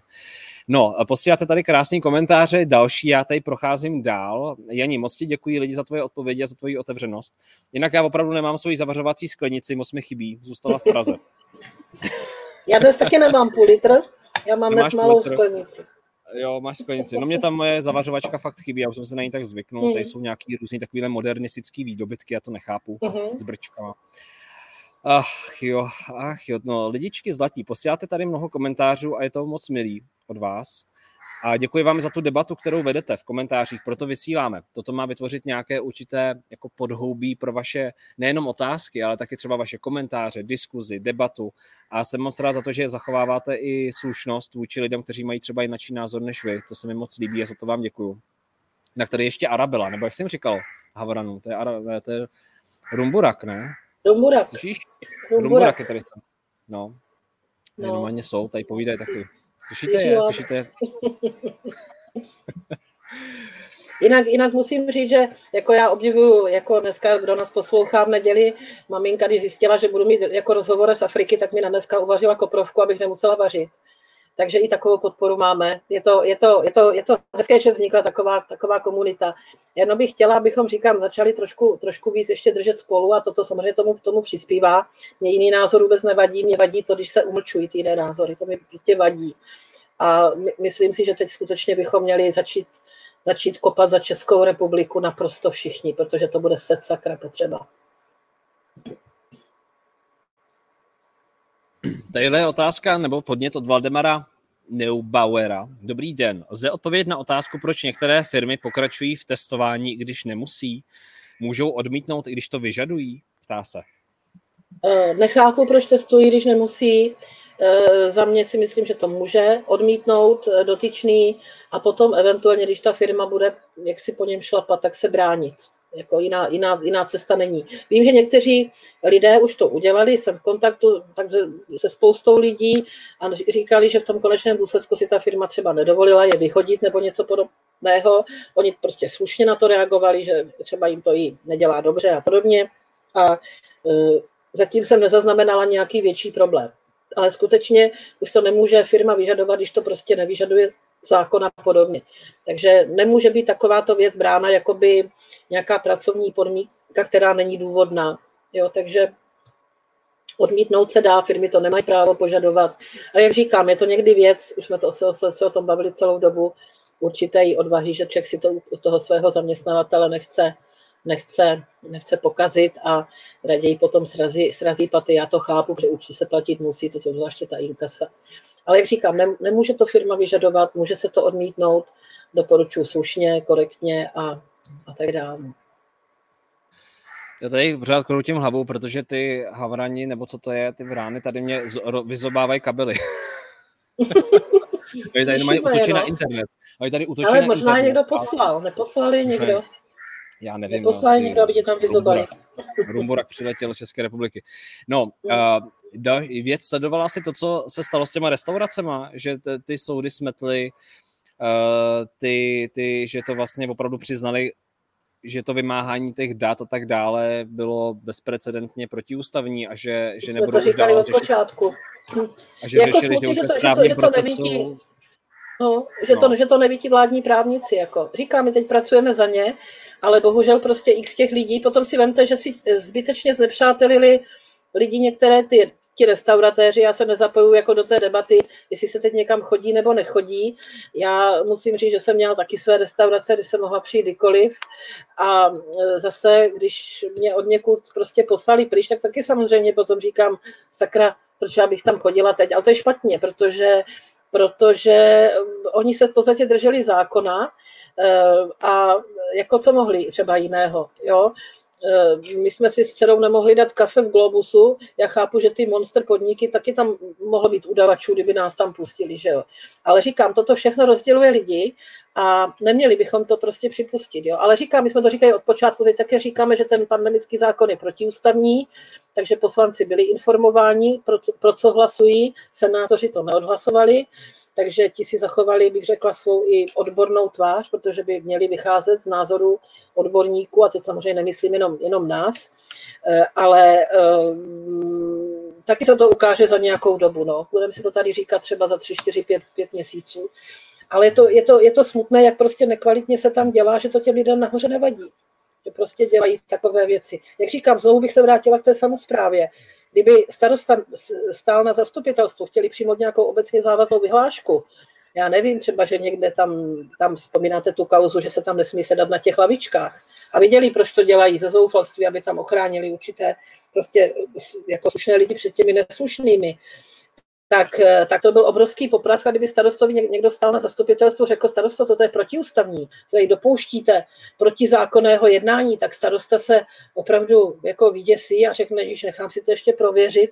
Mnohokrát se na mě obrací, víte, on tam někdo na zastupitelstvu řekl, takže prostě mají respekt k tomu, když tam zazní ten názor.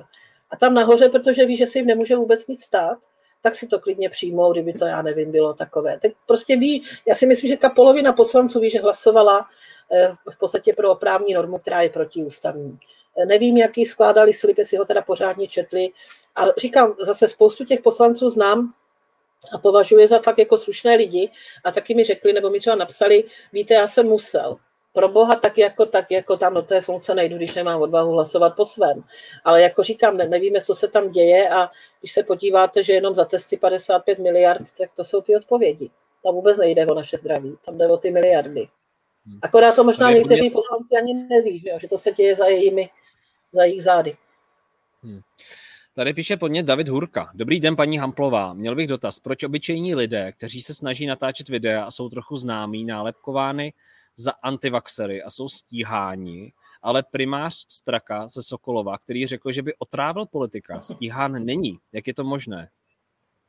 To se taky ptám. Pane, pane Davide, to se taky ptám, protože to už měla policie začít stíhat, jak si ani, ani by tam přišlo nějaké oznámení z vlastní činnosti. To bylo tak mediálně propráno. Já to řeknu tak, že tady se kádruje. A to je právě to špatně. A já si myslím, že tady je dokonce právě v té první fázi policie.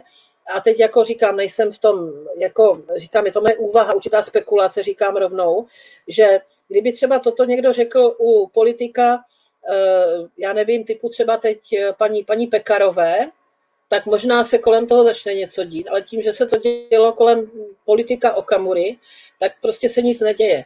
Já mám bohužel pocit, že i ta policie, třeba i ta nemocnice, my jsme si s kolegy právníky říkali, dobře, tak nestíhají nic, ale tu nemocnici za osmdesát šest milionů, to byla nedbalost, že si nezjistili, že do toho nemají lidi, musí prostě odstíhat. To je porušování povinnosti při správě cizího majetku. A přišly nám čtyři věty, že v tom není spatřován trestný čin. A tím to končí, ani u soudu to neskončí tím pádem. Takže toto je něco podobného. Podle mě to trestní stíhání a to všechno odvisí od toho, kdo by měl být stíhán. A to je špatně. To je prostě, mě to připomíná tu éru, éru minulou, že možná, když to řeknu, zase to berte s nadsázkou, zastaví policajti auto, že jelo za minulé éry sto padesát a seděl by tam pan Jakeš, tak by třeba stíhán nebyl, že jo. A zase, kdyby tam třeba sto padesát jel pan Havel, tak by stíhán byl, jo. Takže mě už to připomíná toto. A to je prostě špatně, jo.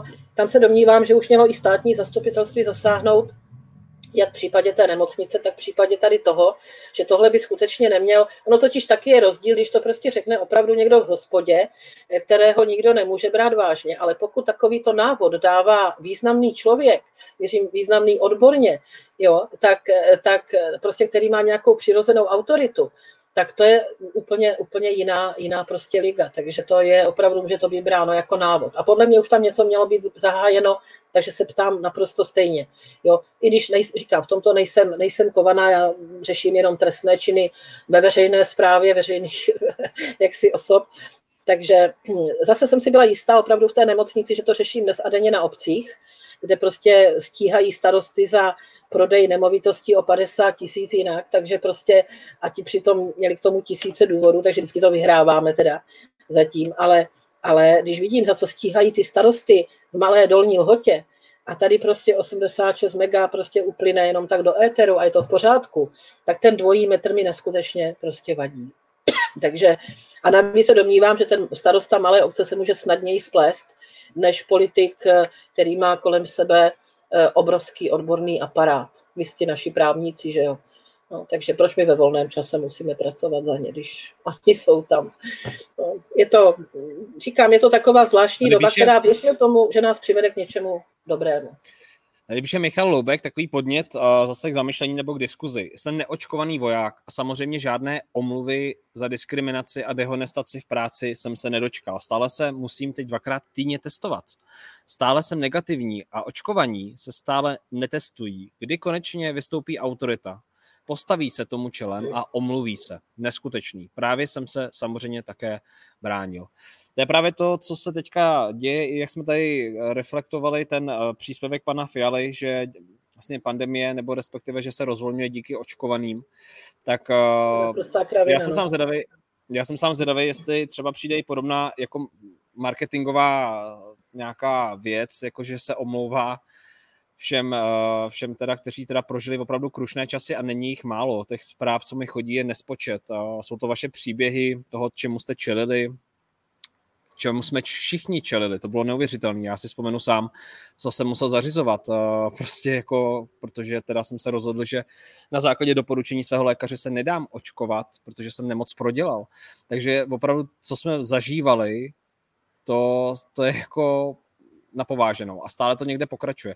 Myslím si, že Jani v Čechách teďka v tuhle chvíli ty dozvuky budou trvat dlouho, že třeba spoustu firem, spoustu restaurací pojede ještě v tom starém režimu, protože prostě třeba se neinformují, protože neví, jak to, jak to vypadá a mají třeba pocit, že jsou jako, nebo že to je třeba i jejich dokonce ideologie, že některé restaurace pojedou dál a budou třeba jako vyžadovat tyhle ty hygienické předpisy. Já si myslím, já si myslím, že restaurace přímo ne. Protože, co jsem slyšela, restauratéry známé a podobně, jak říkám, jezdím po celé republice, takže mám známé v těch hotelích a podobně. A i mezi, i mezi starosty jsme, jsme o tom debatovali po telefonech. Tak já si myslím, že všichni si jakoby ulevili, že, že, že, že to padlo a oni už se cítili trapně, když to třeba jako museli vyžadovat. Teď jsem se třeba bavila i s personálem právě v tom Globusu, tak ti říkali, víte, jak my jsme se cítili trapně, to po těch lidech chtít, jo. Takže oni si ulevili, jako prostě se jim ulevilo. Nicméně to, to, to rozdělení národa, to bohužel trvá a je nadále živeno. Jako říkám, fakt mě to překvapilo, ten poslední výrok, výrok premiéra. Tady ti vojáci to úplně, oni jsou ještě, bych řekla, v horší situaci ne, než my, že oni musí poslouchat, oni mají jiná, jiná, jiná pravidla. Prostě se udělá rozkaz a prostě mají, mají prostě těžce prostě proti tomu jít, že to je prostě proti principu jako, jako organizace armády. Mimochodem, já když jsem s těmi vojáky mluvila, dělala jsem si takový, takový humor, že jsem od té doby neměla tolik přátel mezi mladými muži, jak, jak teď. A dokonce mi říkali, jestli bych nechtěla být jejich vrchní velitel, jo, jako jednu dobu. Já než jsem si uvědomila, že nemluví o, o tom, že by byla nějaká jako generálka, ale prezidentka, tak jako jsem se jako ne, ne, neuvědomila, že, že, že jim velí, velí prostě prezident. Ale vrátím se k tomu, tam, tam té otázce. Podle mého názoru, tady by právě mělo vedení tohoto státu, to znamená vláda, eh, premiér se svými partnery koaličními vystoupit v televizi, říct: vážení, přestaňme se rozdělovat, všichni jsme si rovní, je tady ústava, to, co se zrušilo, se zrušilo, byla to těžká doba, ano, dělali jsme chyby, my se vám za ně omlouváme i za chyby našich předchůdců, prostě, buď, prostě teď, teď spolu držme, jo, ale oni naopak to rozdmíchávají nadále. To mě prostě... To mě prostě hlava jako nebere, jo. A nakonec, jako když to řeknu, napravil se i ten, i ten, i ten Rumburák, jo, v tom posledním filmu, jako na, z něho byl kladný hrdina. Takže inspirujme se tam těmi tvými havrany a krkavci, nebo, nebo co to tam máš. Ale pořád se to jako rozmíchává, protože proč? Protože těm politikům se těžce hodí, když nejsme jednotní. Oni nepotřebují jednotný národ, ale já tvrdím, že ho potřebujeme my, abychom se teď ubránili tomu, co nás čeká. A pokud to neví politikové nahoře, tak je mi to skutečně líto. Když to vidíme my dole, jako tak prostě nevidí oni nahoře. Takže na tu otázku, podle mého názoru, to sjednocení musí přijít tak, jak nás ty autority rozdělily, začali ukazovat, ti za to mohou, ti za to mohou, ti vás nakazí víc. Teď jeden říkal pán, říká, no paní je třikrát očkovaná, no měla teď těžký covid, no. Říkám, no vidíte, ona ta vakcína není všespásná, ale ona by jinak umřela. Říkám, jak to víte? Říkali to v televizi. Jo, takže my podléháme příliš tomu, co se říká v televizi. A takže zase tím se vracím k tomu, kdyby se v té televizi začalo říkat to, co by se říkat mělo, držme jako národ spolu, e, nepodrývejme se navzájem, neurážejme se, nedehonestujme se, tak ten národ bude zase jednotný a nebude se to dít. Ale pokud e, ti lidé budou věřit těm vládním činitel, e, činitelům, mimochodem jednu dobu neskutečně překvapovalo, že oni radši než odborníkům typu Beran, Pirk, Ton a tak podobně, doktoři jako fakt, fakt věřili těm politikům. Já nevím, kde se najednou brala ta víra, že ti politikové mluví pravdu a nic než pravdu a k tomu jim dopomáhají Bůh. E, že politikům se primárně nevěří, to už zpíval Karel Kryl, že jo. Takže e, a já jsem si právě to, co tvrdili, chtěla ověřit a prostě se mi to nepodařilo, protože to v České republice ty papíry nejsou. Takže chci říct, že e, až se najde osvícený politik, jestli to bude premiér, nebo to bude prezident, nebo prezidentka, který vystoupí a řekne a vážení a dost. A v tuhle chvíli jsme Česká republika a jsme na jedné lodi a všichni prostě budeme na té jedné lodi. Tak ti lidi se takhle rozhlédnou, uslyší to v té televizi jednou, dvakrát, třikrát a najednou bude úplně jiná atmosféra. Ale v nás se to buduje, že se, má, že se nemáme mít rádi. Já se ptám pro Boha, proč? Jo, takže, jak říkám, je to otázka, teď, teď je to použel otázka politická a ne, neprávní. My tomu můžeme jako napomáhat tím, že, že už jsme x desítek ukázali, že ti politikové nám lhali. Jestli ještě to těm občanům asi nestačí, no, že asi tak. No. Hele, to je docela vtipný, to je docela vtipný, běželo, myslím si, že jeden čas na Facebooku nebo i na Twitteru, takový, jak jsi mluvila i o tom, co se děje v parlamentu, že občanské demokratické strany prosazují přes mrtvoly pandemický zákon, který oklešťuje svobody a extremisté oponují. jako, jenom takový jako vtípek, jo? Jako asi rozumíte, co tím chceme říci. Je to jenom citace, jo? Já ne, nesotožňuje se to třeba jako s nějakým názorem nebo s něčím, ale mě to pobavilo, protože prostě jako mně připadá, že ve světě, Jani, včera jsme o tom mluvili i s Ondřejem Dostálem, s právníkem, i s Jindřichem Rajchlem, že jako se v tom už jako vyznat, protože my jako lidi jsme byli zvyklí na to, my to dobro a zlo, to jako černá, bílá, ale ono se to jeví, že tady v Kanadě premiér prostě vyhrožuje svým obyvatelům, že to jsou teroristi, jo, a, a Kanada. Máme za to, jako vždycky ta Kanada byla něčím specifická, oni to mají právně jako docela tvrdý a drsný a někdy by se člověk jako divil. Já mám tam některé fanoušky, kteří mě píšou, co tam mají třeba jako za věci, ale tohle to už mě přišlo opravdu jako přes čáru. A nějak se to prostě teďka celý v tom světě mě připadá vaří, no. A tadyhle na tebe je takový komentář Martina Sejkorová, při krásnou neděli, to není ono, tadyhle Nadia Hamouzová, Jana tady dneska zmínila na začátku, pokud se se připojili později, že se chystá napsat knížku, já ji do toho nutím nenápadně, takže ani můžeme se na to těšit, já ti s tím pomůžu, ať se to vydá. A pak jste tady ještě za začátku rozhovoru, jste se ptali mě na něco. Tady už pak jsou vaše komentáře, já ještě přemýšlím, jestli jsem nějaký z vašich komentářů dát, ale jsou to už jenom takový, jako kde debatujete, přijde mi to moc fajn, že, že mezi sebou mluvíte. Tady se tady na tvoji ještě knížku a pak se ptáte knížka ještě mě. Překvap... Tak... Knížka, knížka bude, bude, bude, bude překvapení. Bude překvapením. A jinak já jsem nahoru dal taky odkaz na knížku, kterou tady dopisuju, takže pokud bychom teďka nevysílali, já jsem se opravdu rozhodl vysílat na základě podnětů komunity a toho, že mi přálo štěstí. Našli se dobří lidé, kteří se spojili a umožnili mě tady prostě vzury, kde je samostatná internetová věž, vysílat bez nějakého prostě zdarma, mě sem pustil, je to tady skvělý, ale není to pravidlem. Já se teďka chystám zašít a vysílat nebudu, protože chci do, pro vás dopsat tu knížku, která je nahoře. Chybí mě poslední kapitola, lidi. Mluvená zatím nevím, zatím nevím, jestli bude mluvená, protože tam jsou hodně, je ta hlavní postava je žen, žena, takže možná jo, dobrý podnět, děkuju moc Veronice za, za, za, za otázku. A jinak, tady jsou krásný komentáře na tebe, Jani, že ti moc děkuji, já s tebou taky moc rád vysílám. Samozřejmě berte to zase jenom jako nějakou nápovědu, tato vysílání, nebo inspiraci. Hledejte další informace, další souvislosti, třeba i pochybujte, kritizujte. Jo, opravdu je to otevřená debata, jsou to neformální rozhovory, a za které jsem moc rád. A i když nebudete souhlasit, tak se perte ono o právo nesouhlasit, protože to je základem demokracie. Řekl to i pan Pirk, mimochodem jsem s ním vysílal, to bylo hrozně milý.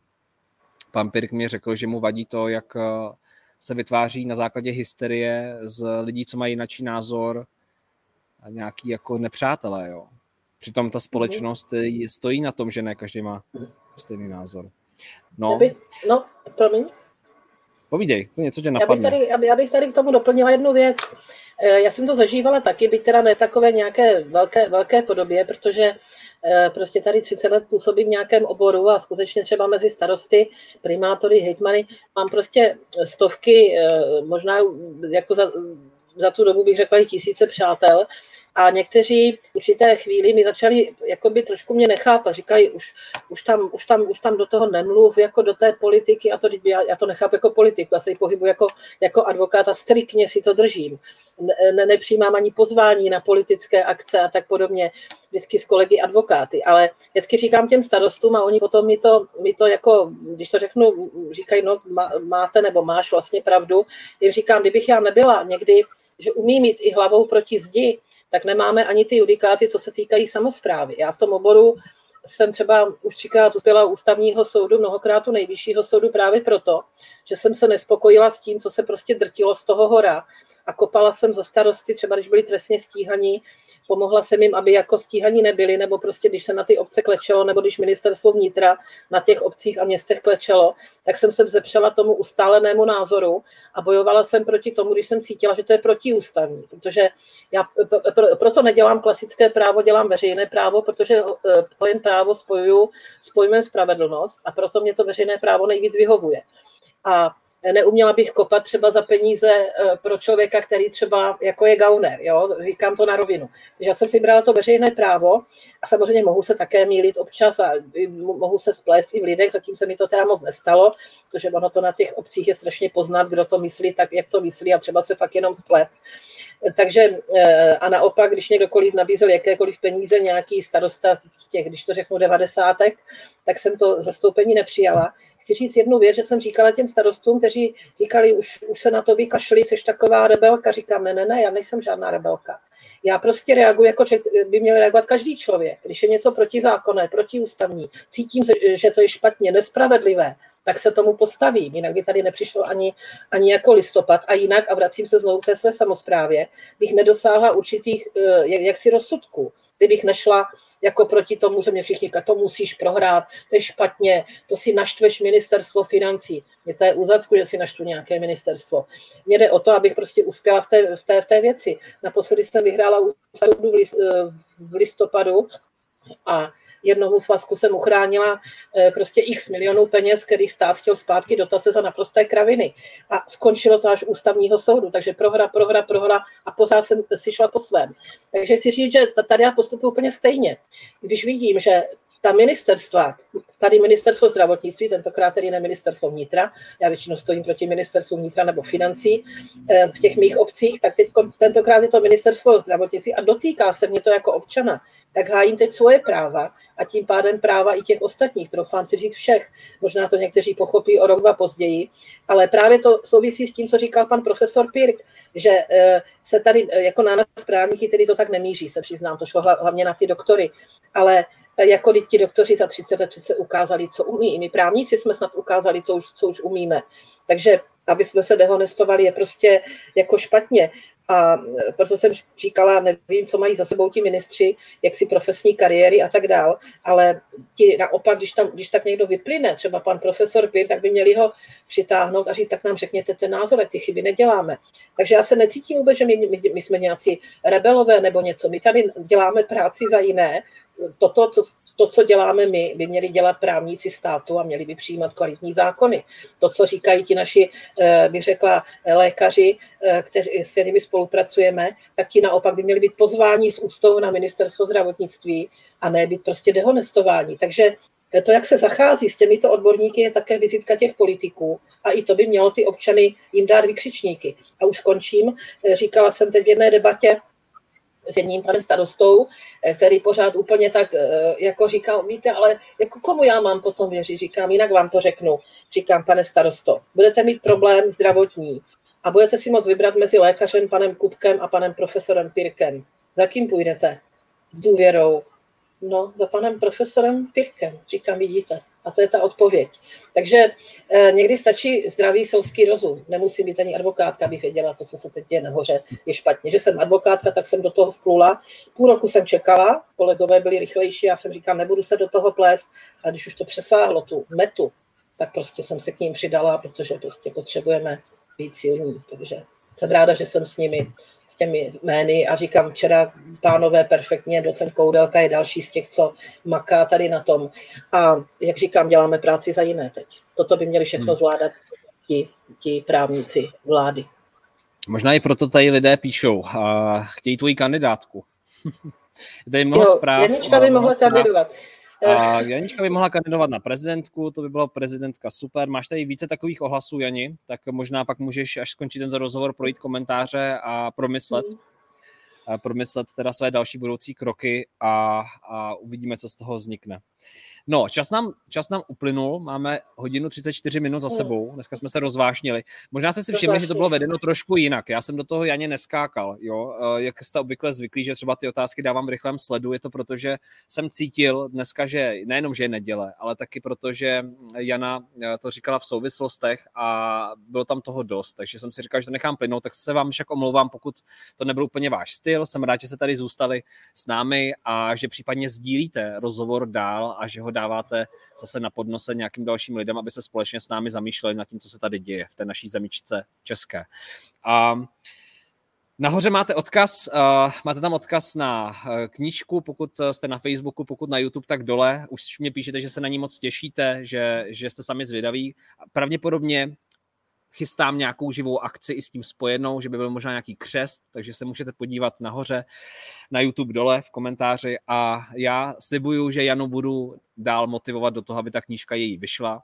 Já jsem mi to říkal už před půl rokem, my jsme si volali a já říkám, já něco takhle napsat nějakou knížku, to je lidi zajímalo. A ona, no, no, no, já nevím, no, já ráda píšu, no tak možná. A tak tě budu, Jani, dál takhle na dálku tentokrát z Afriky motivovat, aby se do toho pustila, protože pro mě by to byl hezký nápad. Uh, si od tebe něco přečíst, třeba o právu, o tvém životě a tak dále, protože vím, že tvůj příběh je taky velmi silný. Vím, že jsi prošla chvílemi, které jsou jako zásadní, ale o tom tady dneska nebudeme mluvit, třeba necháme na příště. Já vám všem chci moc poděkovat, přátelé, bez vás by se to nedělo. Zákony bohatství nejsem já, jsme to my všichni a za to vám patří veliké díky. Užívejte si to, já vám budu posílat takhle slunko na dálku, věřte mi, myslím na vás, posílám energii a stáhnu se teďka víc z toho vysílání, budu pro vás dopisovat právě knížku nahoře, jak tam máte odkaz. Chybí mi poslední kapitola, držte mi palce, jsem na to sám moc zvědavý, jak se vám ta knížka bude líbit, těším se na vaše zpětné vazby. Jani, dávám tobě prostor k závěru, pojďte nám něco vyslat do světa, co si přeješ ty? Uh, já už nebudu mluvit dlouho, já jsem dneska mluvila dlouho. Já bych chtěla pozdravit všechny, všechny lidičky, co nás poslouchali, protože my se opíráme o vás, protože vy nám dáváte tu energii, když už padáme na ústa, jakože občas padáme. Stůjte při nás dál, bude to potřeba a já věřím tomu, že dosáhneme, jak se říká, do roka, do dne, že prostě ta Česká republika se znovu sjednotí, aby se neskutečně přála a potom všichni napneme síly, aby se nám tady žilo prostě dobře. Přeju vám hlavně hodně zdraví, užijme si krásného jara, které se blíží. Jak říkám, přijetí pandemického zákona je sice špatně, ale není to tragédie, zkusíme si s tím poradit. Pokud máte ve svém obvodu senátory, podpořte je, ať nás podpoří, že oni to teď mají v rukou a teď skutečně bodují, takže by mohli dál. Takže já jsem v tom případě nějak tak jako obecně optimista. Já věřím v český národ a já si myslím, že, že my se prostě nedáme. A pokud ti nahoře nás budou chtít prodat, no tak si to s nima prostě vyříkáme. No. Asi tak. Mějte se krásně. Hezkou neděli. Hezkou neděli, těším se na vás příště v dalších rozhovorech, případných, který vám dám vědět dopředu, pokusím se. Tady ten internet je špatný, měl jsem tu příležitost být tady na Zury, kde mě pozvali a jsem za to velmi vděčný a děkuji jim. A vám prostě posílám do té české zemičky naší krásné, mnoho energie, držte se. Každý děláme, co umíme, co je v našich silách, v naší moci. Kolikrát já se tady přistihnu, že jedu pořád v takovém tom módu, ještě víc kolikrát mám snahu vám dávat informace, ale není to vždycky možné, protože internet je tady opravdu slabý v částech ostrova, takže chci, abyste jenom věděli, že jsem s vámi na dálku, aspoň v myšlení. Buďte vy s námi, děkuju, opatrujte se a v příštích vysíláních nebo příspěvcích se na vás moc těším. Pokud ještě jiná informace, pokud jste se třeba fanoušky této stránky stali později, tak veškeré záznamy rozhovoru já jsem nahrál na YouTube, ještě před svým odjezdem. Čeká mě ještě Nepál, čeká mě asi pravděpodobně potom zase Sahara a další místa, kde chci pobývat. Takže všechno máte na YouTube. Pokud jste neviděli nějaké rozhovory třeba s Janou Zwyrtek Hamplovou, tak všechno je na YouTube. Koukněte se tam. Jsou tam, myslím, že pět rozhovorů, Jani, s tebou dokonce už. Koukněte už se do minulosti, protože ono to je všechno aktuální. Všechno to, co tam Jana říkala, je aktuální a některé rozhovory opravdu byly otázka za otázkou, kde Jana odpovídala a dávala právní tipy. Takže mrkněte na YouTube Zákony bohatství a no vidíš, já jsem se teďka rozjel zase. Takže mějte se hezky a díky, děkujeme. Čau, čau, čau. Naschle. Děkuji vám za poslech. Pevně věřím, že vás podcast inspiroval. Budu zároveň vděčný za každou zpětnou vazbu a samozřejmě případné sdílení podcastu dál. Jo a nezapomeňte si vyzvednout svůj dárek na w w w tečka zákony bohatství tečka c z. Je tam pro vás kniha v akci.